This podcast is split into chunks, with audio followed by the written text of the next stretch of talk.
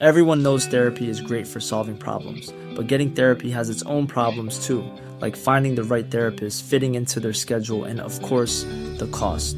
Well, BetterHelp can solve those problems. It's totally online and built around your schedule. It's surprisingly affordable too. Connect with a credentialed therapist by phone, video, or online chat, all from the comfort of your home. Visit betterhelp.com to learn more and save 10% on your first month. That's BetterHelp, H E L P. در چهار جوان سال 1942 درست 6 ماه بعد از حمله ژاپنیا به پرل هاربر نبرد میدوی شروع شد. این نبرد تا هفت جوان به طول انجامید و در پایان نبرد هم هفت کشتی غرق شدن و 3057 نفر از نظامی های ژاپنی و حدود 307 نفر از آمریکایی‌ها کشته شدند. آمریکا تو این نبرد تونست با شکستن کدای امنیتی ژاپنیا خسارت زیادی به ژاپنیا بزنه. نبرد میدوی در ادامه و در پاسخ به نبردهای قبلی ژاپن برای گسترش حضورش در اقیانوس آرام بود. یاماموتو فرمانده بود که با پیروزی در نبرد دریایی پرل هاربر در مجمع الجزایر هاوایی فکر می‌کرد می‌تونه بازم موفق بشه. اما سخت در اشتباه بود.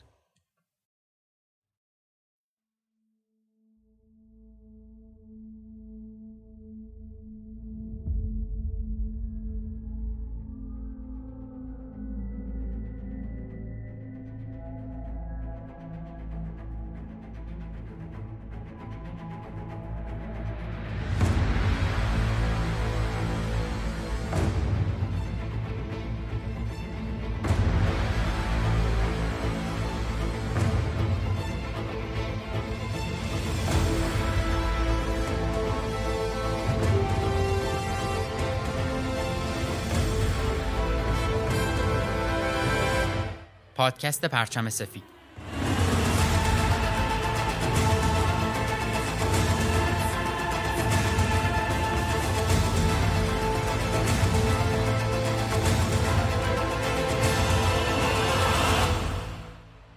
پادکست پرچم سفید درباره یکی از سیاهترین اتفاقایی که در تاریخ بشر رخ داده و میلیون ها کشته، آواره و زخمی به جا گذاشته. موضوعی به نام جنگ.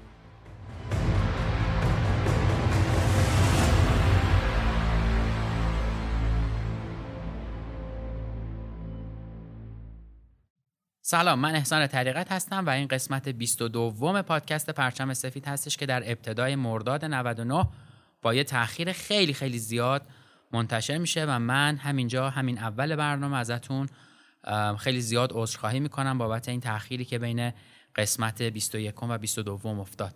توی این مدت من به خاطر شرایطی که برام پیش اومده بود متاسفانه از تولید اپیزود جدید عقب افتادم. اما اینجا و تو این اپیزود برای تکمیل قسمت های قبلی که داستان نبردا و فتوحات زیادی رو با هم مرور کرده بودیم می‌خوایم این سری تو این قسمت در مورد یکی از نبردهای اولیه‌ای که تو سالهای ابتدای جنگ جهانی دوم که البته اولش بیشتر بین اروپا و آمریکای شمالی بود اما با حمله ناگهانی ژاپن به آمریکا جهانی شد بریم سراغ نبرد میدوی که بیشتر هم بین آمریکا و ژاپن اتفاق افتاده در واقع این نبرد در ادامه پیشروی های نازی ها به دو قاره اروپا و آمریکای شمالی اتفاق افتاد و باعث شد جنگ گسترش پیدا بکنه و حالت جهانی به خودش بگیره اگه آماده این بریم سراغ این قسمت که اسمش هست نبرد میدوی جهانی شدن جنگ با هیتلر Hiring for your small business? If you're not looking for professionals on LinkedIn, you're looking in the wrong place. That's like looking for your car keys in a fish tank. LinkedIn helps you hire professionals you can't find anywhere else, even those who aren't actively searching for a new job but might be open to the perfect role. In a given month, over 70% of LinkedIn users don't even visit other leading job sites. So start looking in the right place. With LinkedIn, you can hire professionals like a professional. Post your free job on linkedin.com slash people today. Everyone knows therapy is great for solving problems, but getting therapy has its own problems too like finding the right therapist, fitting into their schedule, and of course, the cost. Well, BetterHelp can solve those problems. It's totally online and built around your schedule. It's surprisingly affordable too.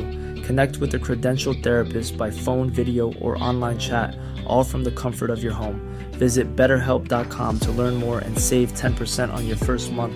That's BetterHelp, H E L P.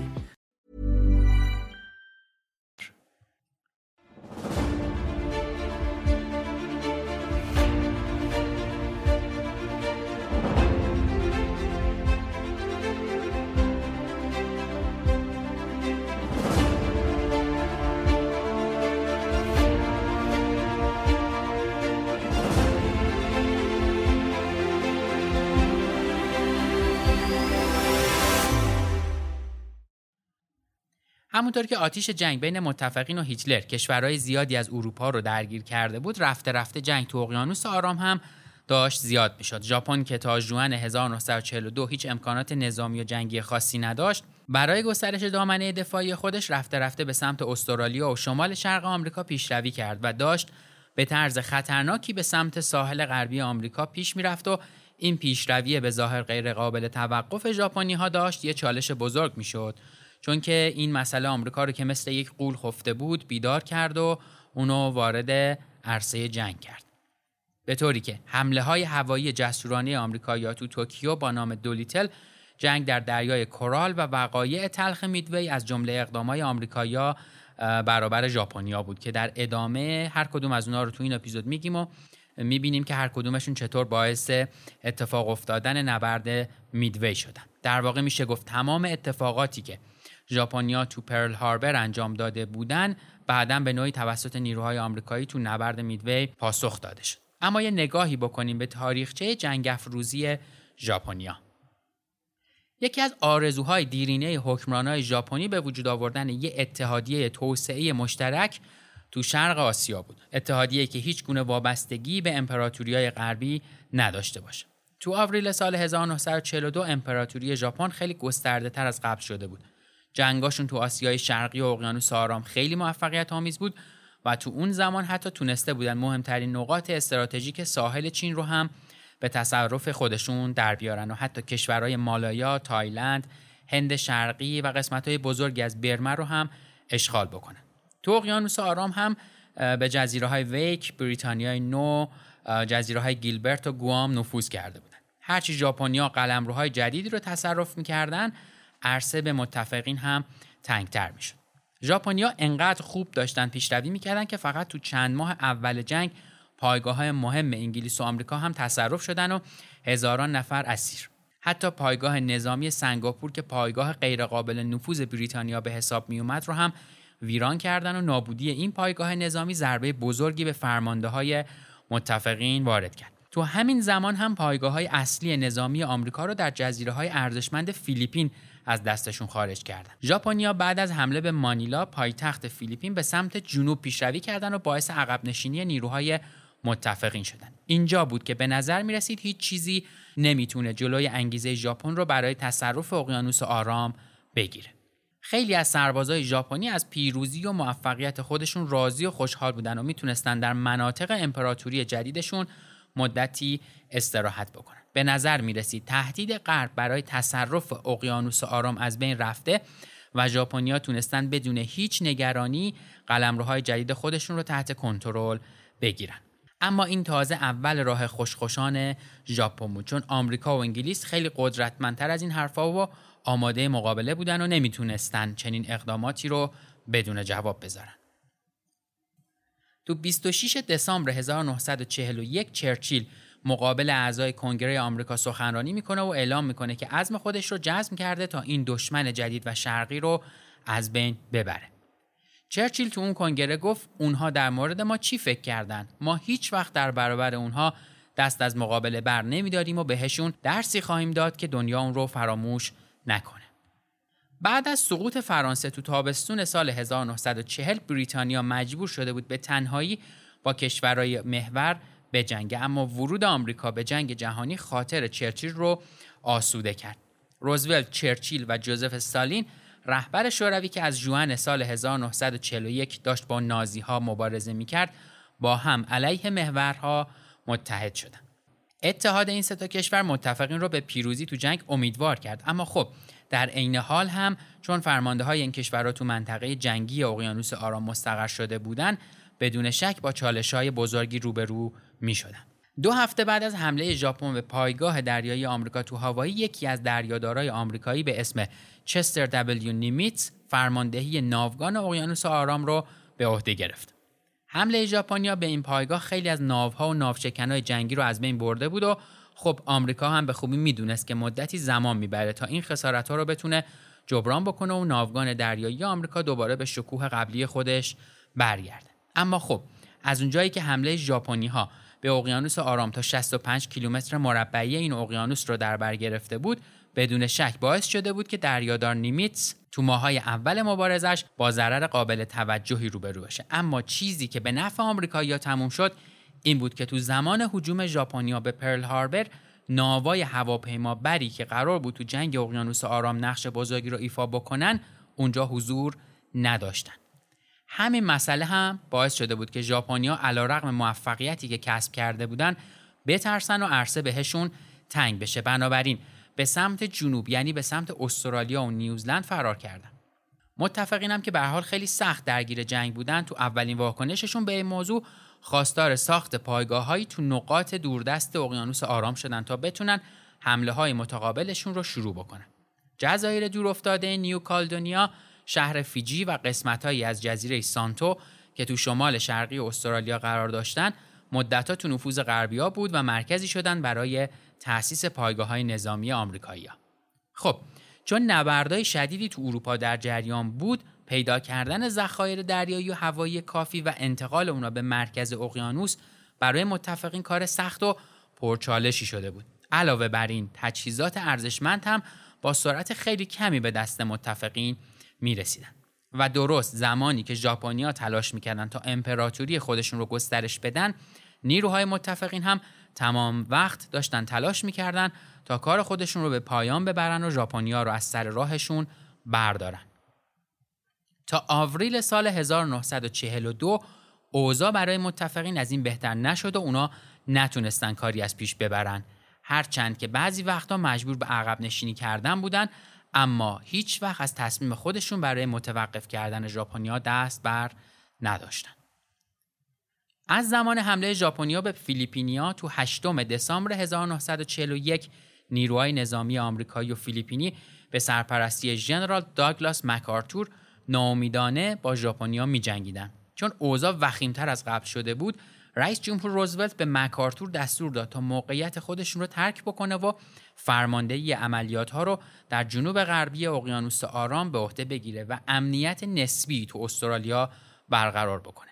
مک آرتور با وجود اینکه نمی‌خواست نیروهای خودش رو ترک بکنه اما بالاخره توی تاریخ 11 دسامبر فرمان رئیس جمهور رو اطاعت کرد و بالاخره انتقال مکارتور به اونجا انجام شد و همین موضوع باعث تسلای خاطر سربازای باقی مونده تو فیلیپین شده بود.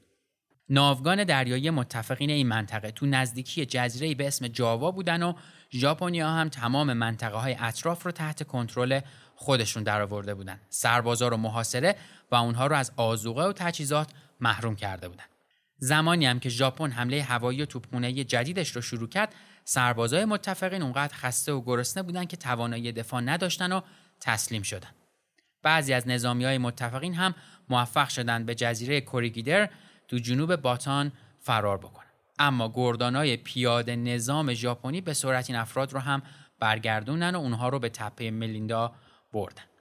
با شکست متفقین پرچم آمریکا پایین اومد و ژنرال جاناتان وینرایت که از ژنرال مک آرتور دستور می‌گرفت به ناچار با نظر ژنرال ماسا موافقت کرد و دستور داد همه تسلیم بشن. به همین خاطر تو 8 می 1942 فیلیپین رسما از دست رفت. اما فاجعه بزرگتری هم بعدش اتفاق افتاد. ژاپنیا 80 هزار نفر از متفقین رو اسیر کرده بودند و چون انتقال این تعداد از افراد به کمپ کار سختی بود تصمیم گرفتن که این اسیرها را حدود 100 کیلومتر با پای پیاده تا شهر سان فرناندو ببرند. تمامی این اسیرها دچار سوء تغذیه و خستگی شدید شده بودند.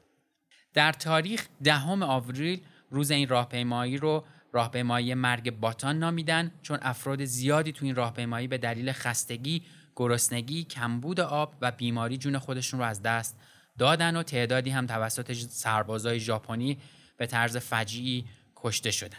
علاوه بر این چون ژاپنیا تسلیم شدن رو کار ناشرافتمندانه ای می‌دونستن با این اسیرا به طرز حقیرانه ای برخورد می‌کردن. Nine hours after Japan's sneak attack at Pearl Harbor, Japan attacked and heavily damaged America's Clark Air Base in the Philippines. MacArthur retreated but proclaimed, I shall return. In order to contain the Japanese army and win more time for America and Australia to mobilize for war, a group of American soldiers in Bataan fought for four months despite no supplies and a lack of weapons. They eventually surrendered, which was unprecedented in American history. However, nobody expected the Japanese army would treat the prisoners of war so cruelly. Due to a lack of food and water, about 80,000 American and Philippine soldiers were forced to walk 120 kilometers to reach a prison camp. About 15,000 prisoners died on the way. This is the Bataan Death March, which, together with the Nanjing Massacre and the Death Railway, are referred to as the three atrocities in the Far East. Sister Vivian Bullwinkle, who served as a nurse in the Australian Army, testified about what the Japanese did on Banks Islands. They then ordered the 23 of us to march into the sea. We had gone a few yards into the water when they commenced a machine gun from behind. I saw the girls falling one after the other when I was hit. Yes. I realised I was still alive, but pretended to be dead and fell over on my right side. Colin Fleming Bryan, a 23 year old Australian POW, was captured in Singapore. He was lashed in the neck by a Japanese soldier and narrowly escaped death. He showed his wound in court during the tribunal.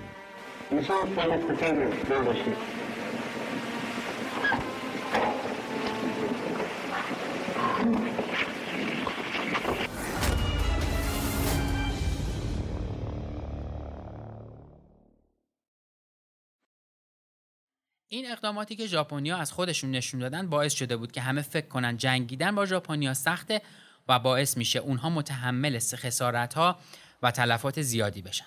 تو همین بحباه هم اخبار رفتارهای وحشیانه ژاپنیا تو شهر باتان به آمریکا رسید و پسترهایی درباره این جنایت ها بین مردم آمریکا پخش شد و این باعث شد که مردم خیلی متأثر و ناراحت بشن. این ناراحتی ملی باعث شد علیرغم موج ناامیدی که بین سربازای آمریکایی افتاده بود متفقین رو برای نابودی ژاپنی ها مصممتر از همیشه بکنه طوری که حتی رئیس جمهور روزولت هم برای حمله به قلب ژاپن و بمباران کردن توکیو برنامه ریزی کرد و حتی تلاش کرد که بعد از حمله ای که به پرل هاربر شده بود روحیه افراد رو برگردونه و اونها رو امیدوار نگه داره. روزولت انقدر این مسئله براش مهم شده بود که می‌خواست به مردم آمریکا و ژاپن نشون بده که امپراتوری ژاپن شکست ناپذیر نیست. برای همین هم سرهنگ جینی دولیتل برای اجرای یه حمله بزرگ انتخاب شد.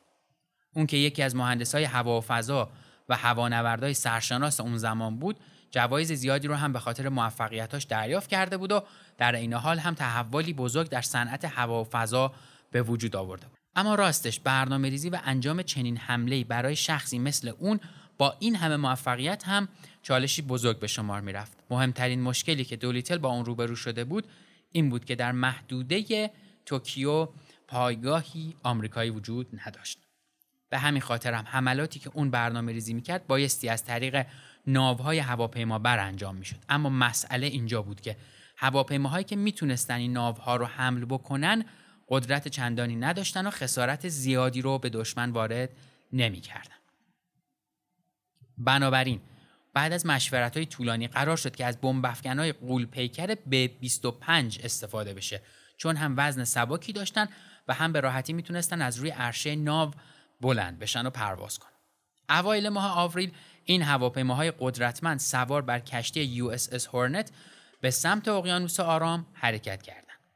همزمان با حمله دولیتل نیروهای ویژه با حمایت دریا سالار ویلیام هالسی کاپیتان کشتی USS انترپرایز به سمت آبهای دشمن هجوم بردند. دریا سالار هالسی زمانی که به پرل هاربر حمله شده بود هم شاهد این جنگ بود. بنابراین صریحا اعلام کرده بود که انتقام خون هزاران آمریکایی رو که تو پایگاه های دریایی کشته شده بودن می‌خواد بگیره. این عزم جزمش برای شکست ژاپنی ها زبان زد همه شده بود. با وجود اینکه کشتی های USS هورنت و USS انترپرایز به مرزای امپراتوری ژاپن نزدیک شده بودند اما مانعی بزرگ بر سر راه هالسی قرار گرفته بود. متاسفانه تو تاریخ 18 آوریل قایق نگهبانی ژاپنیا نیروهای ویژه رو رصد کرده بود و اگر سیگنالهای هشدار دهنده این قایق فعال می‌شد ممکن بود که ژاپنیا کشتی های حامل آمریکایی‌ها رو مورد حمله قرار بدن. بنابراین هالسی تصمیم می‌گیره که حمله رو سریعتر شروع بکنه. سربازایی که تو کشتی یو اس هورنت بودن به سرعت هواپیماهای جنگی رو آماده حمله کردن. این هواپیماها پهنای باندی کمتر از 470 فوت داشتن و خب تا به اون روز هیچ خلبانی از جمله دولیتل از روی عرشه کشتی هواپیمایی رو به پرواز در نیاورده بود. در واقع هیچ کسی هم تا اون روز سعی نکرده بود که بمبی به اندازه به 25 رو از عرشه کشتی پرتاب بکنه و اینا همش کارایی بود که برای اولین بار داشت انجام می‌شد و همش هم به این خاطر بود که ژاپن رو سر جای خودش بشونن.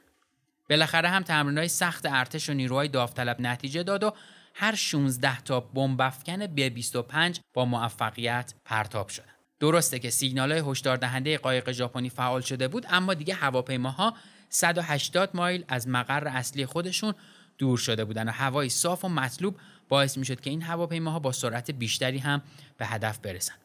6 ساعت بعد از پرواز هواپیماها به توکیو رسیدن و موقع ظهر توکیو و مناطق اطراف اون رو بمباران کردن و هیچ دفاعی هم در برابر این هواپیماها صورت نگرفت و این همون چیزی بود که روزولت براش برنامه ریزی کرده بود. ژاپنیا به قدری از این حمله شوکه شده بودند که فرمانده های عالی رتبهشون همدیگر رو سرزنش می‌کردن. فرمانده نیروی هوایی ژاپن هم که به دلیل شکست خیلی شرمسار شده بود اقدام به خودکشی کرد تو همین حال آمریکایی‌ها گردانای جنگنده ژاپن رو به کشور خودشون برگردوندن و برای حفاظت از آبهای محلی در اقیانوس هند مجموعی از ناوهای حامل ژاپن رو به عقب روندن اینجا بود که مردم آمریکا که خیلی از حمله های ژاپنیا ناراحت بودن و منتظر بودن جواب ظلمی که بهشون شده بود رو بگیرن خلبانای ارتش دولیتل رو قهرمان ملی نامیدن و با افتخار ازشون استقبال کردن.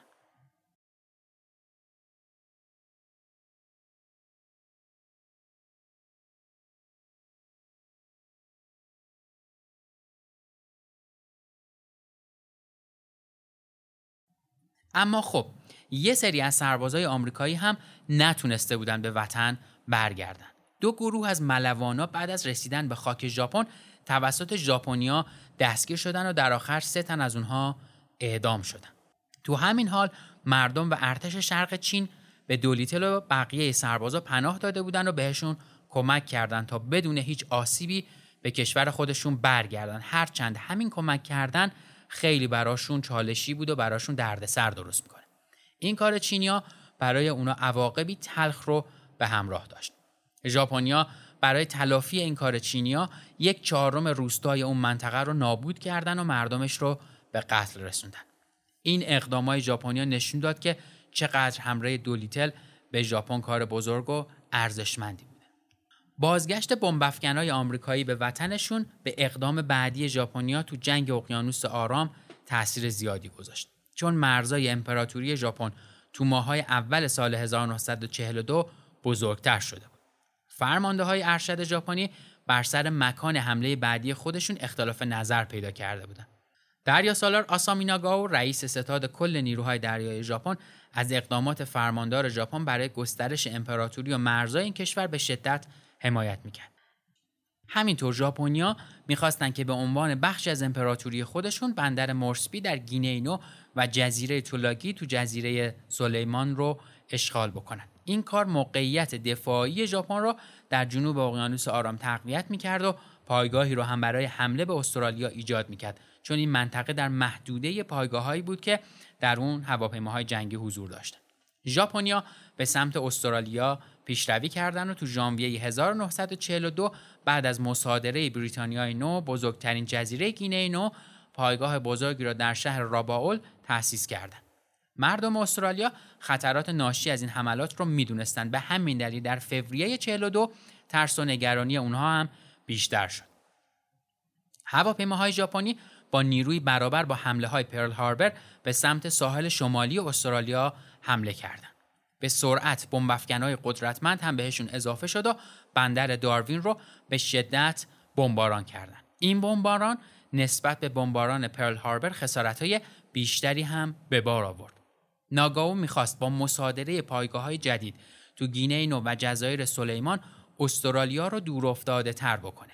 اشغال بندر مورسبی و جزیره تولاگی نه تنها موقعیت دفاعی ژاپن را تضمین می‌کرد بلکه می‌تونست نقطه پرشی هم برای فتح مناطق جدید باشه مناطق جدیدی مثل جزیره نیو کالدونیا و شهرهای فیجی و ساموا اما این اقدامات باعث می‌شد خطوط ارتباطی ژاپن با استرالیا ایالات متحده و نیوزلند هم قطع بشه. تمام ژاپنی ها ولی با ناگانو موافق نبودند نورد ایزوروکو یاماموتو فردی که حمله به پرل هاربر رو به عهده داشت بر این باور بود که ژاپن به جای گسترش مرزها باید برای امپراتوری های جدید خودش دیوارای دفاعی بسازه. تو اون زمان ژاپنیا با اشغال مناطق اطراف اقیانوس آرام منابع زیاد و نامحدودی رو به دست آورده بودند مسیرهایی رو که از طریق اونها آزوقه رو از مناطق اشغال شده به ژاپن انتقال می‌دادن باید محافظت می‌کردن. به همین دلیل هم یاماموتو می‌خواست احتمال حمله آمریکا به این راه ها رو از بین ببره. اون می‌دونست که شکست در پل هاربر و ناکامی در نابود کردن ناوهای هواپیما بر ارزشمند آمریکایی چه اشتباه بزرگ و مرگباری بوده. به همین خاطر هم برای بقای امپراتوری ژاپن و البته کشور ژاپن میبایست کاری رو که در دسامبر 1941 شروع کرده بود به پایان می‌برد و ناوگان آمریکایی رو به کلی نابود می‌کرد.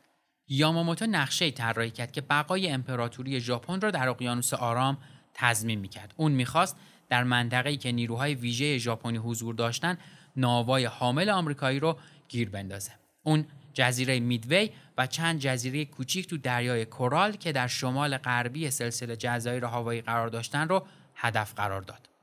پایگاه آمریکا تو این منطقه به اندازه کافی از جزیره هاوایی فاصله داشت. بنابراین خطری کشتی های ژاپنی رو تهدید نمی‌کرد. نه تنها حامل های ارزشمند آمریکایی برای محافظت از جزیره مرجانی به اونجا فرستاده می شدن و ژاپنیا می‌تونستن اونها رو نابود بکنن بلکه با اشغال میدوی حاشیه دفاعی ژاپن گسترش هم پیدا می‌کرد و می‌شد پایگاه مناسبی رو برای حمله به ساحل غربی آمریکا در اونجا ساخت با این حال یاماموتو خیلی تلاش کرد تا ناگانو رو متقاعد کنه که حمله به میدوی نسبت به گسترش امپراتوری باید در اولویت باشه اما تا 18 آوریل سال 1942 تمام تمرکز ناگانو به جای از بین بردن ناوگان آمریکایی بر گسترش امپراتوری در جنوب استرالیا بود.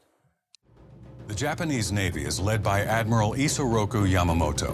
Worried about the scope and speed of America's wartime industry, Yamamoto believes the U.S. naval forces need to be defeated quickly before the U.S. can ramp up into full military production. Mirroring the success of Pearl Harbor, Yamamoto's entire strategy hinges on a surprise attack. On the day before the Midway invasion, Yamamoto will send a small force to the Aleutian Islands off the coast of Alaska. He expects the Americans will divert their fleet to defend the islands, drawing their forces away from Midway. Yamamoto plans his invasion of Midway itself in three phases. Phase 1 The Japanese 1st Carrier Striking Force will attack Midway Island by air. This group is led by Vice Admiral Chuichi Nagumo. His fleet is built around four first line aircraft carriers the Akagi, Kaga, Hiryu, and Soryu. Phase 2 After the destruction of Midway's defenses, Yamamoto will bring in the Midway Invasion Force, commanded by Vice Admiral Nobutake Kondo. His ships will land 5,000 soldiers on the islands, crushing any remaining American forces. Phase 3 Yamamoto expects American reinforcements to arrive from Pearl Harbor, already diminished by the Japanese offensive in Alaska. Nagumo's force will strike again, attacking the Americans in concert with Yamamoto's own fleet of battleships, carriers, and destroyers, waiting 600 miles to the west. یاماموتو درست وقتی که جیمی دولیتل حملات جسورانه خودش رو به توکیو شروع کرد تغییر عقیده داد و خواست به میدوی حمله بکنه. از طرفی دیگه هم چون میدوی در برابر حملات هوایی خیلی آسیب پذیر بود ترس و نگرانی بین آمریکایی‌ها بیشتر شد. ژنرال توجو نخست وزیر ژاپن عقیده داشت که ارتش ژاپن باید به دفاع از مرزهای امپراتوری و از بین بردن تهدید آمریکا متمرکز باشه. اما برای برگردوندن ارتشی که برای اشغال بندر مورسبی و جزیره تولاگی اعزام شده بود دیگه خیلی دیر بود بنابراین حمله به میدوی باید به تعویق میافتاد حمله به استرالیا با نام عملیات مو برای اوایل ماه می برنامه ریزی شد و دریا سالار اینوه معاون یاماموتو اجرای این عملیات رو به عهده گرفت. ناوای جنگی به فرماندهی دریا سالار تاکاکی نیروهای حمله کننده به جزیره تولاگی به فرماندهی دریا سالار شیما و نیروهای حمله کننده به بندر مورسبی از جمله گروههایی بودند که اینوه مدیریت و هماهنگی اونا رو به عهده داشت. آمریکایی‌ها کدای جنگی ژاپنیا رو هک کردند. همینطور نخبه های آمریکایی و انگلیسی تونستن سیگنالایی رو تشخیص بدن که بین ژاپنیا رد و بدل می‌شد اما ژاپنیا از این موضوع قافل مونده بودن. بنابراین دریا سالار نیمیتس از حمله قریب الوقوع ژاپنیا به بندر مورسبی مطلع شد.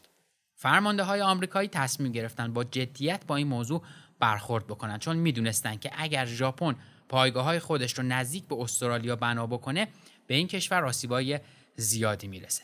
و بعد از مشورت با دریا سالار ارنست کینگ رئیس نیروی دریایی آمریکا قرار شد که حمله با تمامی ناوها انجام بشه که متفقین فراهم کرده بودنشون ناوگانی که روی دو کشتی حامل قرار داشت به سرعت منتاج شدند این ناوگان شامل ناوهای TF-17 و TF-11 بود که به ترتیب روی کشتی های USS یورکتاون و USS لکزینگتون قرار می گرفتن.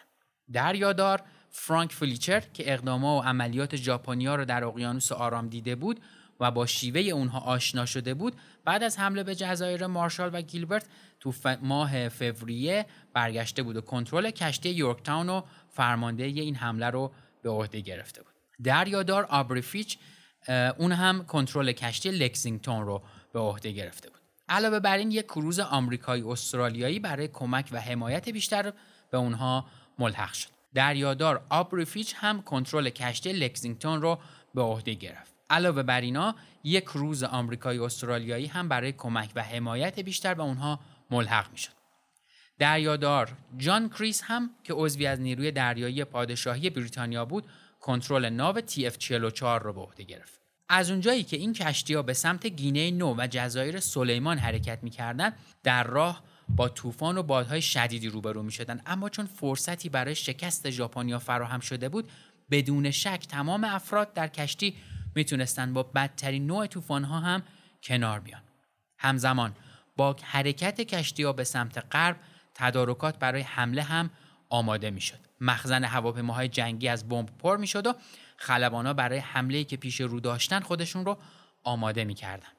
سرانجام سوم ماه می خبر رسید که شیما با ارتشی به جزایر سلیمان وارد شده. تو روز چهارم ماه می همونطور که ژاپنیا به سمت جزیره تولاگی هجوم می آوردن فلیچر مسیر خودش رو به سمت دشمن تغییر داد و از کشتی یورکتاون 60 هواپیمای جنگی به سرعت پرتاب شدن و ارتش شیما رو به شدت قافلگیر کردن این حمله ها موفقیت آمیز بود علاوه بر این آمریکایی‌ها تونستن با استفاده از سه کشتی مینروب و چهار هواپیمای دریایی یکی از ناوشکنهای مهم ژاپنیا رو هم غرق بکنن. از اونجایی که ژاپنیا می‌خواستن پایگاهی برای هواپیمای دریایی در جزیره تولاگی بسازن بنابراین به راحتی از این جزیره دست بردار نبودن و دست نمیکشیدن. فلیچر اون هم بعد از اینکه به ناوگان ژاپنیا خسارت زیادی وارد کرد نیروهای خودش رو به سمت جنوب برد تا به کشتی های کریس و فیچ ملحق بشه حالا دیگه ژاپنیا متوجه حضور ناوهای آمریکایی تو منطقه شده بودن دریا سالار تاکاکی وارد میدون شد تا کاری رو به نتیجه برسونه که یاماموتو آرزو داشت در نبرد میدوی انجام بده اون نیروی ضربتی خودش رو در 350 کیلومتری شمال جزیره سلیمان قرار داد و وارد دریای کورال شد تا متفقین رو شکار بکنه جالبه بدونیم که تو طول تاریخ این اولین بار بود که انسانها با ناوهای هواپیما برداشتن با هم می جنگیدن. تو این نبرد ژاپنیا و آمریکایی‌ها مدام در تعقیب و جستجوی کشتی های همدیگه بودن. بعدها یکی از فرمانده های آمریکایی گفتش که نبرد تو دریای کورال بدون شک یکی از پیچیده ترین نبردها تو طول تاریخ بوده. تو این آشفتگی ها و تعقیب کردن ها بعضی از هواپیماها به نیروهای خودی هم شلیک می‌کردن یا روی کشتی های دشمن فرود می اومدن. بالاخره در روز هشتم ماه می نبرد سرنوشت ساز شروع شد.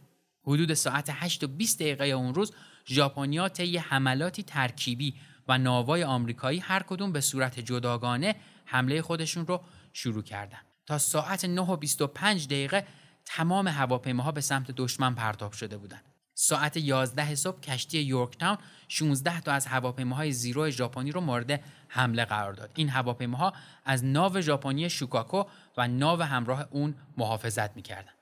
وقتی که این هواپیماهای جنگنده به پرواز در اومدن تا جلوی ضد هوایی ها رو بگیرن دو بمب با وزنی برابر هزار پوند به ناو شیکاگو برخورد کرد و عرشه اون رو ویران کرد تا قبل از اینکه کشتی لکزینگتون وارد عرصه نبرد بشه این ناو کاملا از بین رفت در مقابل ژاپنیا هم به سرعت 14 جنگنده رو به پرواز در آوردن و طی حمله گازنباری به کشتی یو اس لکزینگتون حمله کردند. کشتی لکزینگتون دو بار مورد اصابت این جنگنده ها قرار گرفت و بعد از بمباران کاملا نابود شد. تو همین حال بمبی به کشتی یورک تاون هم اصابت کرد و عرشه اون رو منفجر کرد اما زیاد آسیب دیده نشد. تو طی این بمباران تانک سوختی منفجر شد و به دنبالش انفجارهای متعددی صورت گرفت و آتیش سوزی غیرقابل کنترلی رو به وجود آورد. به محض اینکه دستور تخلیه کشتی داده شد بیش از دو هزار نفر به سمت خروجی کشتی ها هجوم آوردن. چون ممکن بود دو طرف خسارت های زیادی رو متحمل بشن. هم آمریکایی‌ها و هم ژاپنیا تصمیم گرفتن بیش از این ادامه ندن و عقب نشینی کنن. تو این نبرد خسارت های غیر قابل جبرانی به آمریکایی‌ها وارد شد. با از بین رفتن کشتی لکزینگتون و خیلی از ناوا و جنگنده های دیگه آمریکایی‌ها به نظر می رسید که ژاپنیا به پیروزی تاکتیکی دست پیدا کردن. اما در واقع با وجود نیروهای متفقین تو این منطقه این نبرد برای آمریکایی‌ها مزیت‌های بزرگتری داشت. از اونجایی که ژاپنیا دو تا از کشتی‌های مهم خودشون رو از دست داده بودن میترسیدن که اگر به بندر مورسبی حمله بکنن لندینگ کرافت خودشون یا اونجایی که می‌تونستن فرود بیان روی ناو رو از دست بدن. به همین دلیل هم دست از این حمله کشیدن و دیگه به سمت شمال استرالیا پیشروی نکردند و به این ترتیب برای مدتی استرالیا تو امان موند. اگرچه پیشرفت ژاپنیا تو جنوب اقیانوس آرام کنترل شده بود اما در جنوب شرقی آسیا هنوز این پیشروی ها ادامه داشت. ژاپن قبل از این تونسته بود ناوگان شرقی بریتانیا رو کاملا از بین ببره و انگلیسی ها رو از اقیانوس هند بیرون بکنه. این اقدام اونها باعث شد مرزهای دفاعی ژاپن در غرب گسترش پیدا بکنه. تا اون زمان بریتانیا قلمروهای زیادی رو از دست داده بود. به همین خاطر وینستون چرچیل نگران از دست دادن مناطق دیگه از مستعمره خودشون بود. شبه قاره هند از سال 1858 مستعمره انگلیس بود و اون نمی‌خواست چنین منطقه ارزشمندی رو از دست بده. در همین حال رئیس جمهور روزولت هم پیمان آمریکایی اون هم با نگرانی های دیگه دست و پنجه نرم کرد آمریکایی‌ها در برمه مسیر رو برای کمک و انتقال اسلحه به چین فراهم کرده بودند تا رهبر چین چانکایشک بتونه با ادامه دادن جنگ با ژاپن نیروهای اونها رو سرگرم نگه داره و مانع استقرار مجدد نیروهای ژاپن تو جنوب اقیانوس آرام بشه. بنابراین بازنگر داشتن این مسیر برای آمریکایی‌ها اهمیت بسزایی داشت. درگیری تو برمه ادامه پیدا کرد و در همین حین مشخص شد که جنگیدن متفقین بیفاید است. تو پایان ماه آوریل شهر لشیو از برمه جدا شد و ژنرال استیلول مجبور شد دستور تخلیه اضطراری بده. بنابراین تو ششم ماه می همراه با نیروهای خودش با پای پیاده به هند برگشتن. در همین حال نیروهای انگلیسی تلاش می‌کردن تا زمان رسیدن اونها پیشروی ژاپنیا به هند رو به تعویق بندازن. با این همه امیدی برای حفظ برمه باقی نمونده بود و دیگه این کشور سپر دفاعی هند به حساب نمی اومد. بعدها مشخص شد که برخلاف ترس چرچیل ژاپنیا هیچ برنامه‌ای برای حمله به هند نداشتن و می‌خواستن از این طریق فرمانده های انگلیسی رو فقط سرگرم نگه دارن. یاماموتو در حال آماده شدن برای حمله به میدوی بود و خیلی زود مقدمات حمله به ناوگان آمریکایی رو فراهم کرد. با اینکه فرمانده ارشد یاماموتو با این حمله موافقت کرده بود اما هنوز بر سر این موضوع بین فرمانده های نیروی دریایی ژاپن اختلافایی وجود داشت. ناگاو عقیده داشت که یاماموتو همزمان با حمله به میدوی چند جزیره آتشفشانی رو هم باید اشغال بکنه. این جزیره های آتشفشانی در شبه جزیره آلاسکا بیش از هزار کیلومتر مربع مساحت داشتند جزایر آلیوتی با شمال میدوی فاصله زیادی داشتن و یاماموتو متوجه شد که اگر بخواد این مأموریت اضافی رو هم انجام بده منطقه جنگیش وسیعتر و غیرقابل کنترل تر میشه. با این حال ناگانو از این کار منصرف شد. این جزایر به دلیل آب و هوای نامساعد و زمینهای کوهستانی ارزش نظامی یا اقتصادی زیادی نداشتند اما تصرف اونها مرزهای دفاعی ژاپن را گسترش می‌داد و در نتیجه عبور کشتی ها از شمال اقیانوس آرام سختتر می‌شد. علاوه بر این حمله به این جزیره ها و تصرف اونها باعث می‌شد بعضی از کشتی های آمریکایی به سمت شمال بیان که با رفتن این کشتی ها ناوگان آمریکایی ها ضعیفتر می‌شد. بالاخره یاماموتو برخلاف میلش نقشه ناگانو رو پذیرفت چون می‌دونست این نقشه مزیت‌هایی هم داره. اون پرچالش ترین جنگ دریایی ژاپن رو پیش رو داشت و باید به بهترین نحو اون رو مدیریت می‌کرد. به همین دلیل قصد داشت برای این نبرد عظیم بزرگترین ناوگان رو فراهم بکنه. یکی از مهمترین بخشای نقشه یاماموتو قافلگیر کردن آمریکایی‌ها بود. بنابراین این ناوگان بزرگ به چهار گروه مستقل تقسیم شد تا در شروع جنگ آمریکایی‌ها نتونن وسعت ارتش ژاپن رو حدس بزنن هدایت اولین ناو جنگی ژاپن را دریادار چوچی ناگومو به عهده داشت. اون تو سال 1941 حمله به پرل هاربر رو فرماندهی کرده بود و در اوایل سال 1942 بعد از حمله به ناوگان بریتانیا سربازای انگلیسی رو وادار کرد تا از اقیانوس هند خارج بشن. نیروهای اون در نزدیکی میدوی قرار داشتند و از نیروی مهاجم با فرماندهی دریابان کندو پشتیبانی می‌کرد. در این بین نیروی اصلی به فرماندهی خود یاماموتو پشت سر این دو نیرو حرکت می‌کرد و قرار بود به محض فریب دادن آمریکایی‌ها به ناوهای اونها حمله بکنه. در آخر گروه چهارم از نیروهای اصلی جدا می شدن و قبل از اینکه نبرد میدوه شروع بشه به سمت جزیره آلیوتی می رفتن. متاسفانه در نقشه یاماموتو ایراد بزرگی وجود داشت. موقعیت نیروها به گونه ای بود که از هم خیلی فاصله داشتن و نمی‌تونستن از همدیگه پشتیبانی بکنن. کشتی های یاماموتو تو 300 کیلومتری کشتی های ناگومو قرار گرفتن و اگه آمریکایی حمله را شروع می‌کردن هیچ نیروی از اونها پشتیبانی نمی‌کرد. در همین حال در پایگاهی خیلی دورتر از اقیانوس آرام واحد اطلاعاتی ناوگان آمریکا بار دیگه کودهای جنگی ژاپنیا را حک کردن و در نتیجه تمام برنامه ها و تلاش های یاماموتو نقشه براب شد. The Battle of Midway takes place in early June of 1942, and it's a critical moment because in the first six months of that war in the Pacific, the Japanese had been having everything their own way. Uh, the Philippines, of course, had fallen. They had conquered the Dutch East Indies. Uh, things looked desperate for the Allied cause. And Midway was critical because it turned that around. It changed the momentum of the war.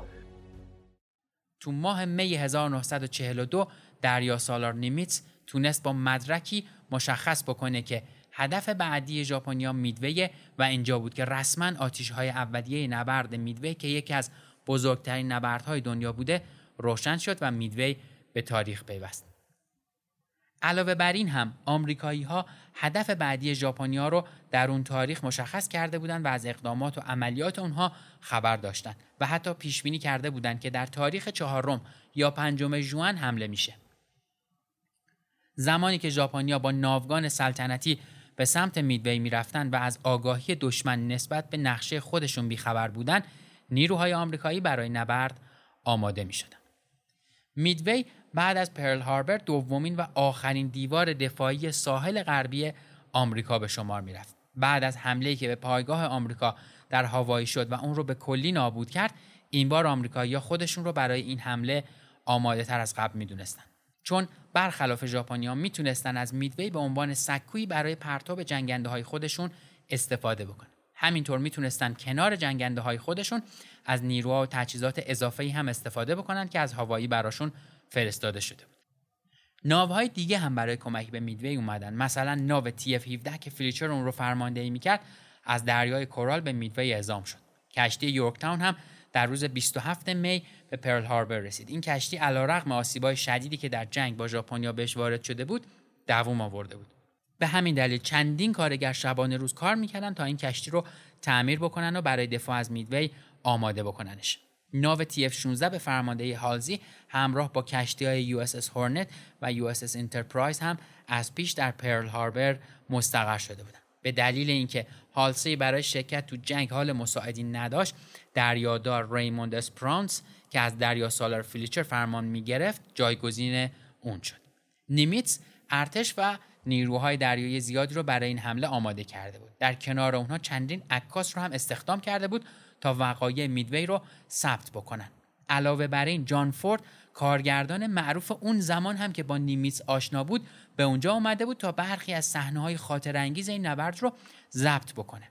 در اواخر ماه می تمام تدارکات برای حمله فراهم شده بود آمریکایی‌ها تجهیزات و نیروهای دفاعی قوی داشتند به همین دلیل نیازی نبود منتظر حمله ژاپن باشند نیروهای هوایی آمریکا در جستجوی اولین نشانه از حمله ژاپنیا بودند تو همین حین نیروهای دریایی یاماموتو به پایگاه آمریکایی‌ها نزدیک و نزدیکتر می‌شدند.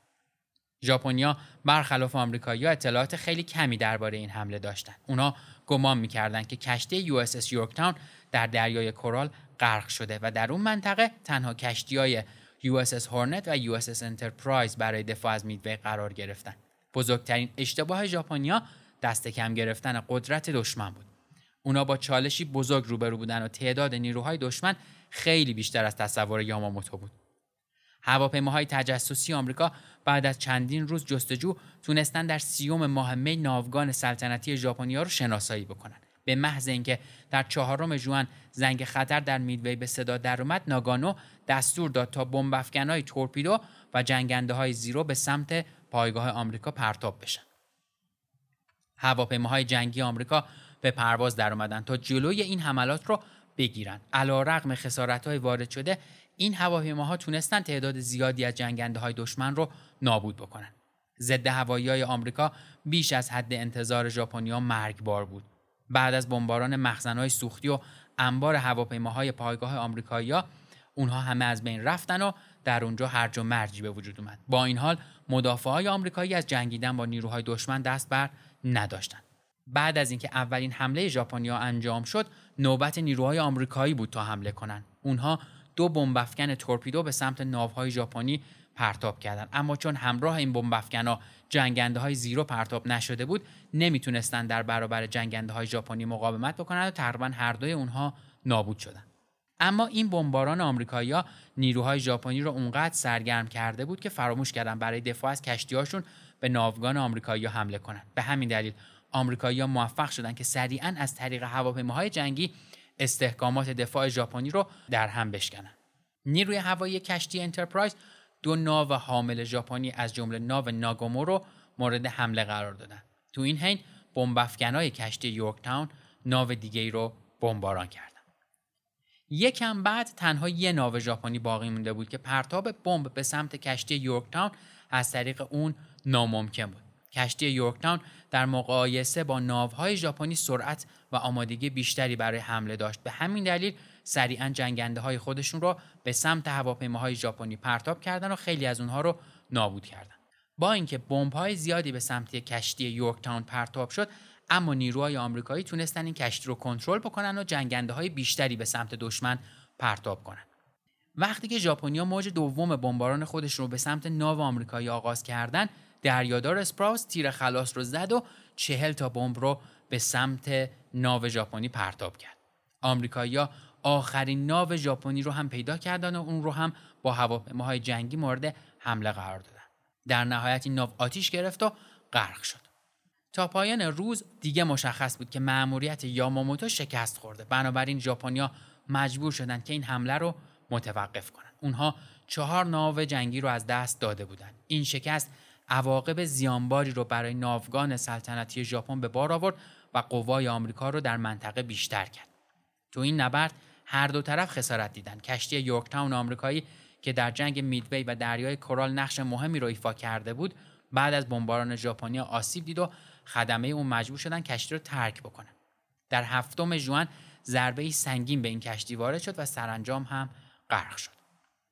تو این جنگ بیش از 300 آمریکایی زخمی و بیش از 2000 ژاپنی کشته شدند. شکی نبود که آمریکایی‌ها پیروز این جنگ بودند.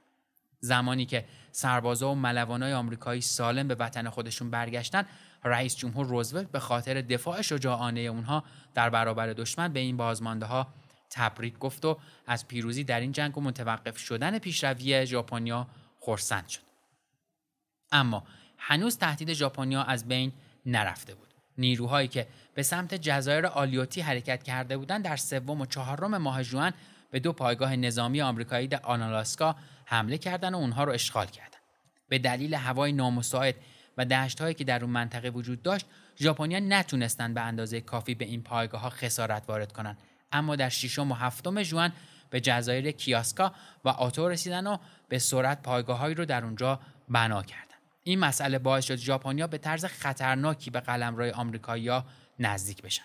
آمریکایی‌ها از ترس اینکه به ساحل غربی آمریکا حمله بشه برای احتیاط تمام اقدامات لازم را انجام دادن تا بتونن در زمان خطر از قلمروهای خودشون دفاع بکنن. اگرچه به نظر می رسید که جنگ با ژاپن تموم شده و آمریکایی‌ها در نبرد میدوی پیروز شدن اما با توجه به مناطقی که ژاپنیا تو جزایر آلیوتی و گینینو اشغال کرده بودند این جنگ هنوز ادامه داشت و تازه شروع شده بود.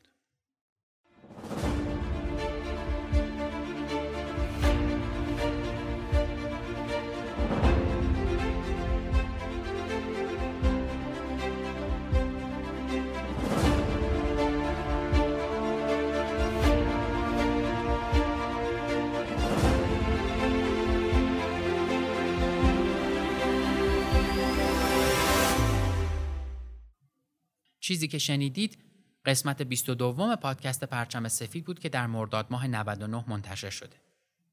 پادکست پرچم سفید روایتی از یکی از تلخترین اتفاقایی که در تاریخ بشریت رخ داده و میلیون ها آواره، کشته و زخمی از خودش به جا گذاشته. موضوعی به اسم جنگ.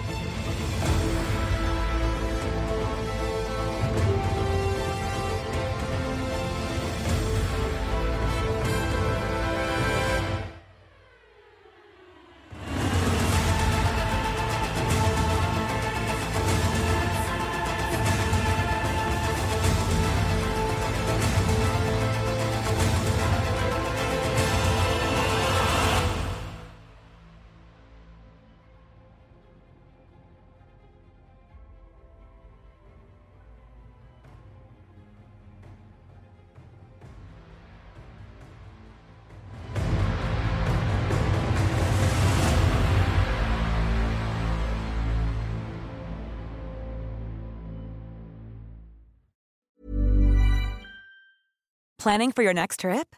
Elevate your travel style with Quince. Quince has all the jet setting essentials you'll want for your next getaway, like European linen, premium luggage options, buttery soft Italian leather bags, and so much more. And is all priced at 50 to 80% less than similar brands.